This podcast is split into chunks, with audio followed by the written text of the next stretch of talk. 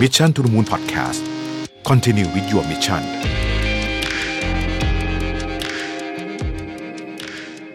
สวัสดีครับ ยินดีต้อนรับเข้าสู่ Mission to the Moon Podcast นะครับ คุณอยู่กับประวิทยานอุตสาหะครับ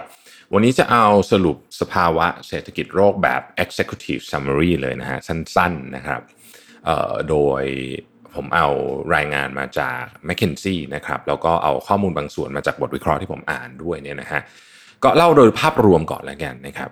ไตรมาสที่2เนี่ยดูเหมือนว่าจะเป็นไตรมาสที่ทุกที่เนี่ยหนักจริงๆนะครับเราเห็นตัวเลขติดลบกันตั้งแต่หลักสิบนะฮะ15 ในยูโรโซนถึง 20 กว่าอะไรก็เห็นหมดเลยนะครับ ก็ดุเดือดจริง ๆ ประเทศไทยเราเองก็ติดลบ 12.2 นะครับ แต่ว่าแมคเคนซี่เชื่อว่าตอนนี้นะฮะทุกอย่างเนี่ยเริ่มค่อยๆดีขึ้นนะครับ ทีละเล็กละน้อยนะฮะไม่ว่าจะเป็นตั้งแต่พวกรีเทลนะฮะแล้วก็ไม่ว่าจะเป็นพวกการผลิตนะครับแล้วก็ที่สำคัญก็คือการค้าระหว่างประเทศนะครับเริ่มมีสัญญาณที่ชัดเจนว่าเริ่มมีการฟื้นตัวนะครับ ในตัวเลขที่ OECD เนี่ยนะครับเขานำออกมาเปิดเผยเนี่ยนะครับเขาก็บอกว่า consumer sector นะตั้งแต่คือตัวเลขที่เกี่ยวกับ consumer มันก็มีหลายตัวนะครับแต่ว่าหลักๆที่เราจะดูก็เป็นพวก consumer sentiment นะฮะ OECD เนี่ยบอกว่าตอนนี้เริ่มนิ่งแล้วก็เริ่มเป็นบวกในลองในระยะกลางละนะครับก็คือเอาลุกเริ่มเป็นบวกนะครับเหตุผลก็เพราะว่าตอนนี้เนี่ยหลายประเทศค่อยๆจะคลายล็อกดาวน์แล้วนะครับแต่ก็มียังมีบางประเทศอยู่นะฮะที่ยังมีล็อกดาวน์อยู่ค่อนข้างเข้มเข้มข้น แต่ว่าส่วนใหญ่เนี่ยก็เริ่มคลายแล้วนะครับในประเทศส่วนใหญ่ตอนนี้เนี่ย consumer sentiment ค่อนข้างดีนะฮะดีขึ้นดีขึ้นนะครับ จะมีก็รัสเซีย นะฮะเท่านั้นเองกับอินเดีย 2 ประเทศนะครับที่เป็นเศรษฐกิจขนาดใหญ่ที่ค่อนข้างจะ consumer sentiment ยังไม่ดีเท่าไหร่นะฮะตัวเลขตัวหนึ่งที่สำคัญมากที่เราต้องดูคือ purchasing managers index นะครับหรือว่า PMI เนี่ยนะฮะ PMI เนี่ยนะครับในเดือนกรกฎาคมที่ผ่านมานี้เนี่ยนะฮะในอเมริกาเนี่ยปรับตัวเพิ่มขึ้นเล็กน้อยนะครับจาก 49.8 เป็น 50.9 ยูโรโซนปรับตัวเพิ่มขึ้นพอสมควรจาก 47.4 เป็น 58.1 นะครับ ในบราซิลนะฮะปรับตัวเพิ่มขึ้นจาก 51.6 เป็น 58.2 นะครับในขณะที่ประเทศจีนปรับตัวเพิ่มขึ้นจาก 51.2 เป็น 52.8 จะมี 2 ประเทศเท่านั้นนะฮะที่ปรับตัวลดลงก็คือรัสเซียนะครับแล้วก็อินเดียนะฮะอาจจะเป็นเนื่องด้วยว่าทั้งรัสเซียและอินเดียเนี่ยผู้ติดเชื้อค่อนข้างเยอะนะฮะโดยเฉพาะอินเดียเนี่ยล่าสุดเพิ่งทำ เรียกว่าเป็นสถิติที่คงไม่มีใครอยากได้นะฮะก็คือเป็นการติดเชื้อสูงสุดนะฮะตั้งแต่มีการระบาดของโควิด -19 เนี่ยเก้าหมื่นเศษเลยนะฮะโหเยอะจริง ๆ นะครับ แล้วก็ตอนนี้อินเดียก็แซงบราซิลขึ้นเป็นที่ 2 แล้วนะครับ เป็นรองแค่เพียงสหรัฐอเมริกาเท่านั้นเอง CBP World Trade Monitor นะครับ ก็บอกว่าเป็นอีกดัชนีหนึ่งที่บอกว่าการค้าระหว่างประเทศเนี่ยเริ่มเพิ่มขึ้นละนะฮะอันนี้เป็นของสิ่งที่ดีมากนะครับเพราะว่า มันมีช่วงหนึ่งที่หยุดนิ่งไปเลยนะฮะแล้วก็การค้าระหว่างประเทศนี่ก็เป็นตัวหนึ่งที่ที่เกี่ยวข้องกับการจ้างงาน โดยเฉพาะในประเทศแถบ emerging market แถวบ้านเราเนี่ยเยอะมากนะครับก็การค้าระหว่างประเทศเนี่ยมีสัญญาณที่ดีขึ้นเป็นลำดับนะฮะถ้าเป็นประเทศที่พัฒนาแล้วนะครับในกลุ่มประเทศพัฒนาแล้วเนี่ยเดือนที่ผ่านมาเนี่ยนะครับเพิ่มขึ้น 10.9%นะฮะสำหรับการส่งออกนำเข้าเพิ่มขึ้น 7.1% ส่วน emerging market เนี่ยส่งออกเพิ่มขึ้น 5.1นำเข้าเพิ่มขึ้น 6.7 ก็จะเห็นว่ากิจกรรมทางการค้าเนี่ยเริ่มที่จะเพิ่มขึ้นแล้วนะครับ แต่ก็ต้องบอกว่ายังห่างไกลนะฮะ ยังห่างไกลจากในเวลาเดียวกันนี้ของปี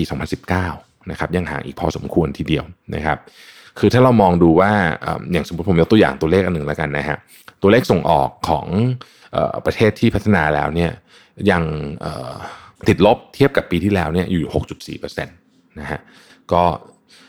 ยังต้องค่อยๆเป็นค่อยๆไปนะครับต้องต้องต้องใช้คำว่าอย่างนั้นแล้วกันนะครับ อีกตัวเลขหนึ่งที่เป็นตัวเลขที่คนก็ติดตามค่อนข้างเยอะก็คือตัวเลขอัตราการว่างงานนะฮะในเดือนมิถุนายนนะครับอัตราการว่างงานในยูโรโซนเนี่ยอยู่ที่ 7.8%นะฮะในบราซิลเนี่ยอยู่ที่ 13.3%รัสเซียอยู่ที่ 6.2%ที่ผมกล่าวมาทั้งหมดนี้เนี่ย ถือว่าสูงทั้งสิ้นนะครับ แล้วก็ในสหรัฐอเมริกาเนี่ยอยู่ที่ 11.1%อันนี้ดีขึ้นแล้วนะครับ เพราะว่าจริงๆเนี่ยต้องบอกว่าในการดูตัวเลข unemployment rate เนี่ยนะครับที่เป็นเรียกว่าเป็น initial claim เนี่ยนะฮะ initial jobless claim เนี่ยตัวเลขที่เราดูกันทุกวันพฤหัสเนี่ยนะตั้งแต่วันที่ 15 มีนาเนี่ยนะครับมีชาวอเมริกันเนี่ยนะฮะยื่นขอสิทธิอันนี้เนี่ย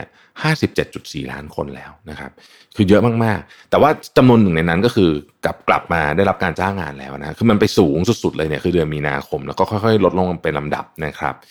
แต่ในขณะนี้ต้องบอกว่าในขณะนี้เนี่ยอัตราการขอ unemployment benefit เนี่ยนะครับ ก็ยังถือว่าสูงมากอยู่นะฮะแม้จะต่ำกว่า 1 ล้านคนไปแล้วเนี่ยแต่อย่าลืมว่าก่อนที่จะเกิดวิกฤตโควิด -19 เนี่ยตัวเลขนี้มันอยู่ที่หลักแบบ2 0 0แสนอะไรแบบนี้นะฮะ คือไม่ไม่ไม่ไม่ได้แตะล้านแบบนี้ด้วยซ้ำนะครับ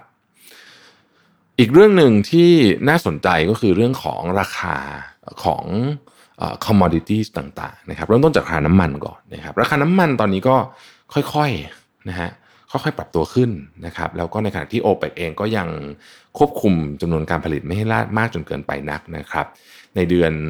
สิงหาคมเนี่ยนะฮะเราเห็นราคาน้ำมันเบรนท์ที่ทะเลเหนือเนี่ยอยู่ที่ 45 เหรียญนนะครับ ซึ่งก็ถือว่า คือคือถ้าถ้าถามว่าสูงไหมเนี่ยก็ต้องบอกว่าไม่ได้สูงมาก แต่ว่าเทียบกับช่วงที่ผ่านมาก็ถือว่าเออใช้ได้ทีเดียวนะฮะแล้วก็ถ้าเราไปดูตลาดหุ้นนะครับตลาดหุ้นทั่วโลกเนี่ยค่อนข้างจะคึกคักมากนะฮะแล้วก็มีการแยกกันอย่างชัดเจนระหว่างตลาดหุ้นกับตลาดที่เรียกว่าเศรษฐกิจจริง หรือเรียกว่า real sector หรือว่าจะเรียกว่า main street ก็ได้นะ wall street กับ main street สับที่ฝรั่งชอบใช้กันเนี่ยนะครับอย่าง S&P 500 เนี่ย ก็ทำสถิติสูงสุดเลยนะฮะเป็น record high เลยนะครับหุ้นเทสลาเนี่ยก็ในวันที่ขึ้นไปพีคสุดๆเนี่ยนะครับก็ขึ้นไปมีมูลค่าบริษัทเนี่ยสี่แสนหกหมื่นล้านเหรียญสหรัฐนะทำให้อีลอนมัสวันนั้นนะครับเป็นมหาเศรษฐีระดับ 3 ของโลก แต่หลังจากนั้นไม่กี่วันนะฮะก็หุ้นก็ร่วงไป 20%เลยนะครับ หลายคนก็บอกว่าเป็น market correction สั้นๆนะฮะแต่ว่าจริงๆ แล้วเทสลาเนี่ยเป็นหุ้นที่มีศักยภาพมาก เพราะว่า ตัว ecosystem ต่างๆ ของเทสลาเนี่ยนะครับมันไปไกลกว่าคู่แข่งเยอะมากแล้วนะฮะหุ้นเทคโนโลยีอื่นๆ ซึ่งเป็นตัว lead ในการขึ้นครั้งนี้เนี่ยนะครับไม่ว่าจะเป็นตัว Big Five นะฮะอันนี้แก่ Amazon Google นะฮะเฟซบุ๊กนะครับต่างๆเหล่านี้นะครับ Apple Microsoft เนี่ยนะฮะก็ยังคง performance ยอดเยี่ยมอยู่ นะครับยอดเยี่ยมอยู่แล้วก็ต้องบอกว่าปีนี้เนี่ยใครที่ถือหุ้นเหล่านี้ตอนซื้อต้นปีเนี่ยนะฮะหนึ่งมกราคมเนี่ยตอนนี้เนี่ยโอ้โหกำไรไปหลายสิบเปอร์เซ็นต์นะครับบางตัว 6-70%ก็มีนะฮะหุ้นกลุ่มอื่นในตลาดหุ้นไม่ไม่ไม่ได้มี performance ดีเท่านี้ต้องต้องบอกแบบนี้นะครับเพราะฉะนั้นเนี่ยเราจะเห็นว่า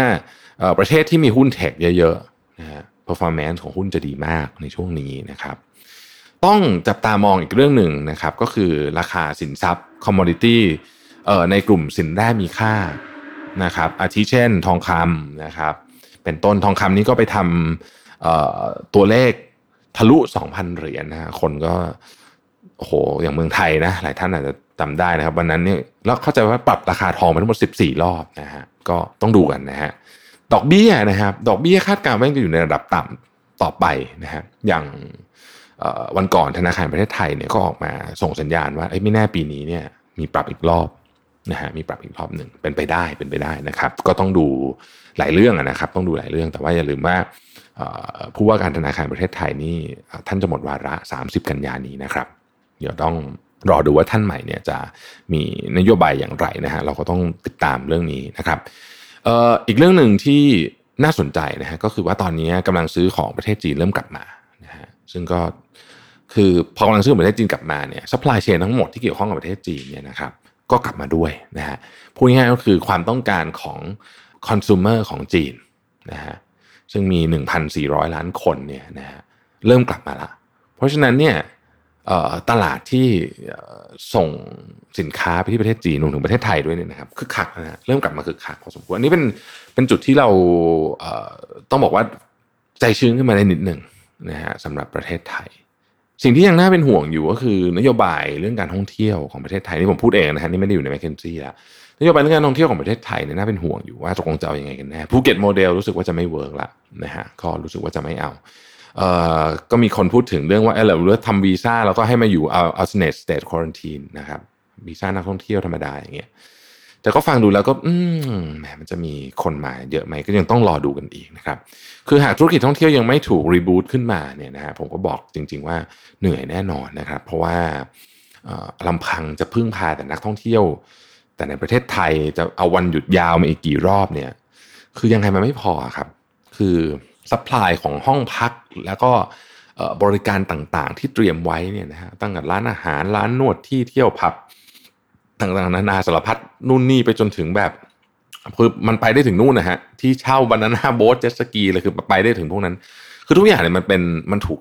เตรียมไว้สำหรับการรับนักท่องเที่ยวปริมาณมหาศาลสองสามเท่าของนักท่องเที่ยวไทย เพราะฉะนั้นจะมีวันหยุดยาวอีกแค่ไหนนะฮะผมก็เชื่อว่ามันเป็นการแก้ปัญหาที่ยังอาจจะช่วยได้นิดหน่อย แต่ช่วยได้ไม่เยอะนะครับ สุดท้ายครับนักลงทุนทั่วโลกนะฮะแล้วก็